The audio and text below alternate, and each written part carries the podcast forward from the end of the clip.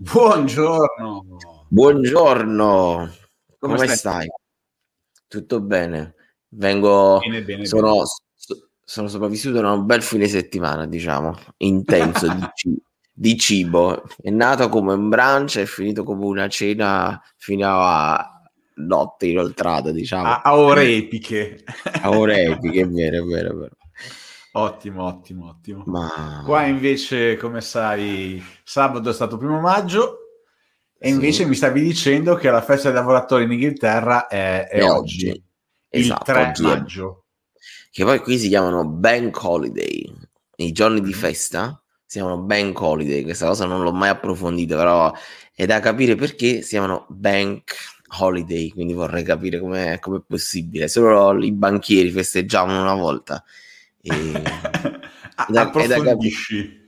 Voglio approfondire, magari questa cosa può essere un hack per, per fare i dindini, ma non credo proprio. Comunque, ok. Com'è, com'è andata la settimana scorsa delle monetizzazioni? Ma secondo me è andata, è andata bene. Abbiamo avuto delle persone che sono eh, che ci hanno feedbackato, succe- feedbackato bruttissimo, ci hanno dati dei eh. feedback successivamente e sì. è stata un'idea che vogliamo ripetere anche, anche questa settimana, cambiando argomento. E questa settimana ci vogliamo focalizzarci sulla eh, validazione.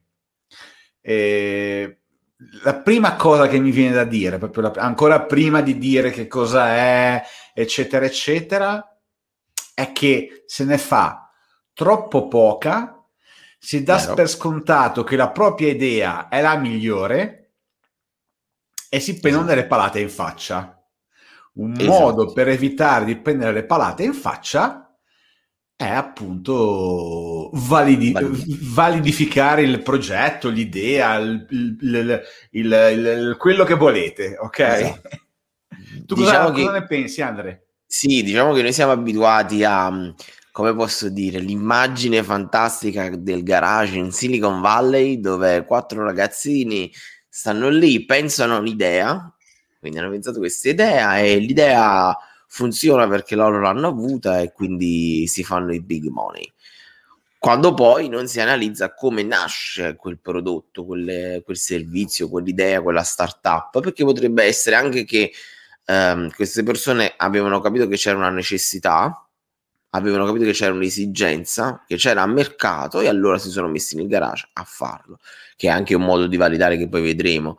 O come abbiamo detto magari già in qualche altra vecchia puntata, ci sono persone che fanno aziende, ci sono società che fanno spin-off, cioè quindi io società creo un'altra società eh, per realizzare un servizio un prodotto perché, perché so analizzando magari altri dati, che c'è un'esigenza e un buco di mercato e quindi re- realizzo l'app.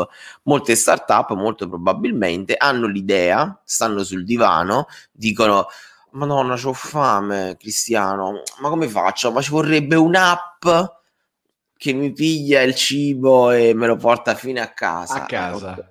A casa, perfetto. Quindi si mettono lì, mettono a scrivere le righe di codice e non sanno che effettivamente eh, già esiste l'applicazione una, che questo non è solo validazione, ma capire anche già quando c'è il mercato che fa parte comunque vedere i competitor nella validazione, oppure chiedere alle persone per ma tu la useresti questa applicazione per farla e, e non si fa.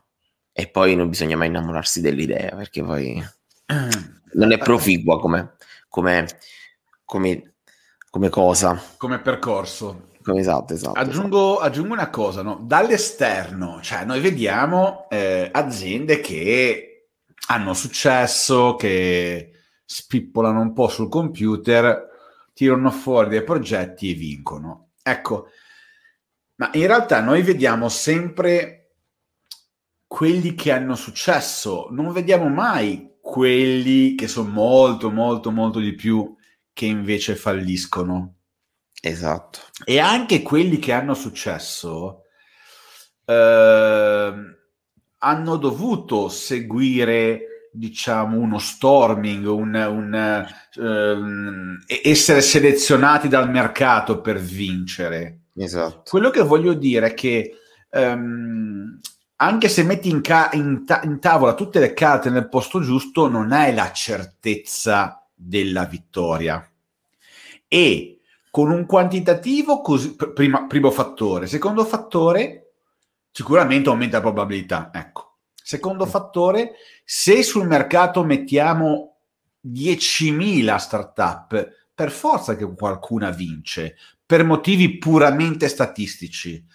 Um, quindi non guardiamo solo chi ha avuto successo, cerchiamo anche di guardare chi ha fallito che in teoria ci dovrebbe essere molto più eh, materiale di studio su quelle fallite che non invece concentrarsi solo e esclusivamente su quelle eh, che, abbiamo vinto, eh, che hanno vinto. Anche su questo ne avevamo parlato una volta in privato io e te di, di riuscire a fare una come posso dire, un filone, una, sì, una, una categoria di, di, di, video su questa cosa qua, anche se non è, non è facile perché come al solito si trova tanto, docu- tanto materiale sui, sui vincenti vincitori certo e pochissimo materiale sui, sui perdenti. Che poi questo Qui... è comunque un bias cognitivo, cioè il fatto che noi sentiamo sempre la voce di chi ce l'ha fatta, di chi si è rialzato, di chi poi ha, ha, ha conquistato il mondo, ma c'è tantissima altra gente, ci sono tantissimi altri Jeff Bezos che hanno cercato di fare l'e-commerce globale del mondo e fanno tutt'altro ormai perché non sono riusciti a farcelo. Quindi per evitare di al minimo, per evitare al minimo, non evitare in maniera assoluta, certo. il fatto di eh, poter avere una possibilità, cosa utile è validare la nostra idea. Quindi voglio sviluppare un paio di, di cuffie nuove, la prima cosa che mi è venuta in mente perché l'ho sotto gli occhi. Creo un, un, un, MVP il più piccolo possibile, il più economico possibile. Può anche a volte bastare la sola, il solo, le sole slide, il solo pitch, sì. la sola presentazione e capire se quel prodotto può avere un mercato. Mercato, esatto. Può che avere un mercato eh, no. che sia sufficiente per sopravvivere, ovviamente. Esatto, mantenere la macchina. Come abbiamo detto la settimana scorsa, per startup poi si intende sempre l'azienda che riesce a esplodere, cioè a crescere in modo eh, esponenziale. Quindi se uno fa un business e uh, vende, cioè facciamo il caso delle cuffiette, io faccio le nuove cuffiette, Uh, le creo, sono con i gattini sopra perché nessuno ci aveva mai pensato. Allora, partiamo dal presupposto che quello non è innovazione, ok? L'innovazione è un'altra cosa. Metto sul mercato queste cuffiette, riesco a, che ne so, per produrle ci vogliono 50.000 euro. Riesco a avere 50.000 euro di finanziamenti o ce li ho io, li vendo sul mercato, guadagno 100.000, 150.000. Perfetto, è un buon business, ma sicuramente non è un business che che ti posiziona come la Bose, ti dice ok io sono la Bose, faccio cuffie della Madonna ogni anno, costano tanto, i margini sono altissimi e sono un brand solido in questo settore, questo è, è, è, è diverso, non, non, è la stessa identica cosa. Come, prima hai citato MVP, che diciamo sono lo affronteremo magari in settimana un po' meglio. Che, che è il minimum viable product Quindi il minimo che rende possibile, diciamo, proprio, proprio paroloni così, che rende l'idea del prodotto, quindi poi, poi vedremo in quali contesti uh, c'è. Sicur- sicuramente Cristiano, come dicevi tu una, una cosa prima, uh, questa è una cosa che secondo me dobbiamo sottolineare sempre, comunque costantemente. Uh, ci sono poche aziende che ce la fanno, ci sono tante persone che vogliono vedere gli altri come hanno fallito oppure vogliono seguire la regola su misura delle altre persone perché seguendo magari la regola di, di Microsoft, di Google, riescono a crescere. Secondo me non è tanto imparare la regola, ma imparare il metodo, cercare di capire come affrontare le difficoltà che ci possono essere in un'impresa. Io poi faccio sempre questo gioco. Impresa non è una cosa facile, è un'impresa, cioè, cioè si chiama così, cioè, ragazzi, non è, non è facile anche validare il prodotto, ovviamente bisogna validarlo senza dei bias, perché se vado lì già con l'idea che la mia idea è figa e faccio un questionario alle persone dove prima le salto, che non capisci nemmeno che cosa dico, ah sì ci sta, ci sta, quindi capite che voglio dire io, poi queste sono tutte cose che affronteremo. E... Per esempio, guarda, ah. apro una palestra che costa 20 euro al mese. Tu ti iscriveresti a una palestra ve- con 20 euro al mese? Sì, e così non è validare eh. il progetto.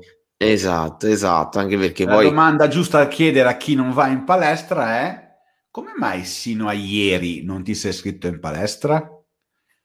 E allora si analizzano i problemi, le necessità, i bisogni, la voglia, eccetera. Esatto, eccetera. esatto, anche perché poi 20 euro, diceva, ah io ci vado, questo, questo business model come si mantiene con 20 euro? Secondo me è un po' paradossale, però, però ci sono, eh, li ho visti. No, no, ma c'è, c'è, una catena in, eh, in Italia. Beh, Adesso ho detto 20, magari non sono 20, ma sono 30, ecco, ma... Beh, però, sì, Ah, però è una catena, cioè nel senso è, è, capito, è, un modello di business che ovviamente lì se la struttura A mi costa di meno, la struttura B mi costa di più, faccio un, come si può dire, un non merge, vabbè, faccio una media dei costi, dei ricavi e comunque alla fine riesco a mantenere il business, ma lì poi ci sono altre cose che magari vedremo più più avanti nel, nelle puntate, comunque il brand positioning alto, gli investimenti che arrivano, magari ci sono quotazioni in borsa e tanto tanto altro altro. Noi abbiamo fatto una validazione del nostro primo progetto, se ti ricordi. Sì. Un attimo solo, scusa, vai un attimo a te per cortesia. In che senso? Ah, ok. Non posso okay. parlare adesso. No, dice, noi abbiamo fatto il, la nostra prima validazione del nostro primo eh, punti digitali che doveva essere un canale diverso da questo e uh, quello che abbiamo fatto volevamo fare all'inizio ogni settimana una puntata di un'ora dove affrontavamo varie tematiche partendo dal business model abbiamo fatto sondaggio Scusa. No, tranquillo, avevo capito dopo. E abbiamo fatto un sondaggio, quindi abbiamo intervistato delle persone che potessero essere in target e anche qualcuno un po' più lontano dal target, così da capire, cercare di avere informazioni. Abbiamo fatto il questionario, dal vivo ne abbiamo scelto e, mm, e abbiamo raccolto le risposte e poi abbiamo riadattato il format. Esattamente, esattamente. Su questo mi viene in mente una cosa, uh, per esempio, quando tu parlavi del, dei competitor, parlavi delle persone che comunque devono fare un prodotto e non tutti riescono a vendere, uh, che citavi prima, mi è venuto in mente un'immagine uh, di chi produce biscotti.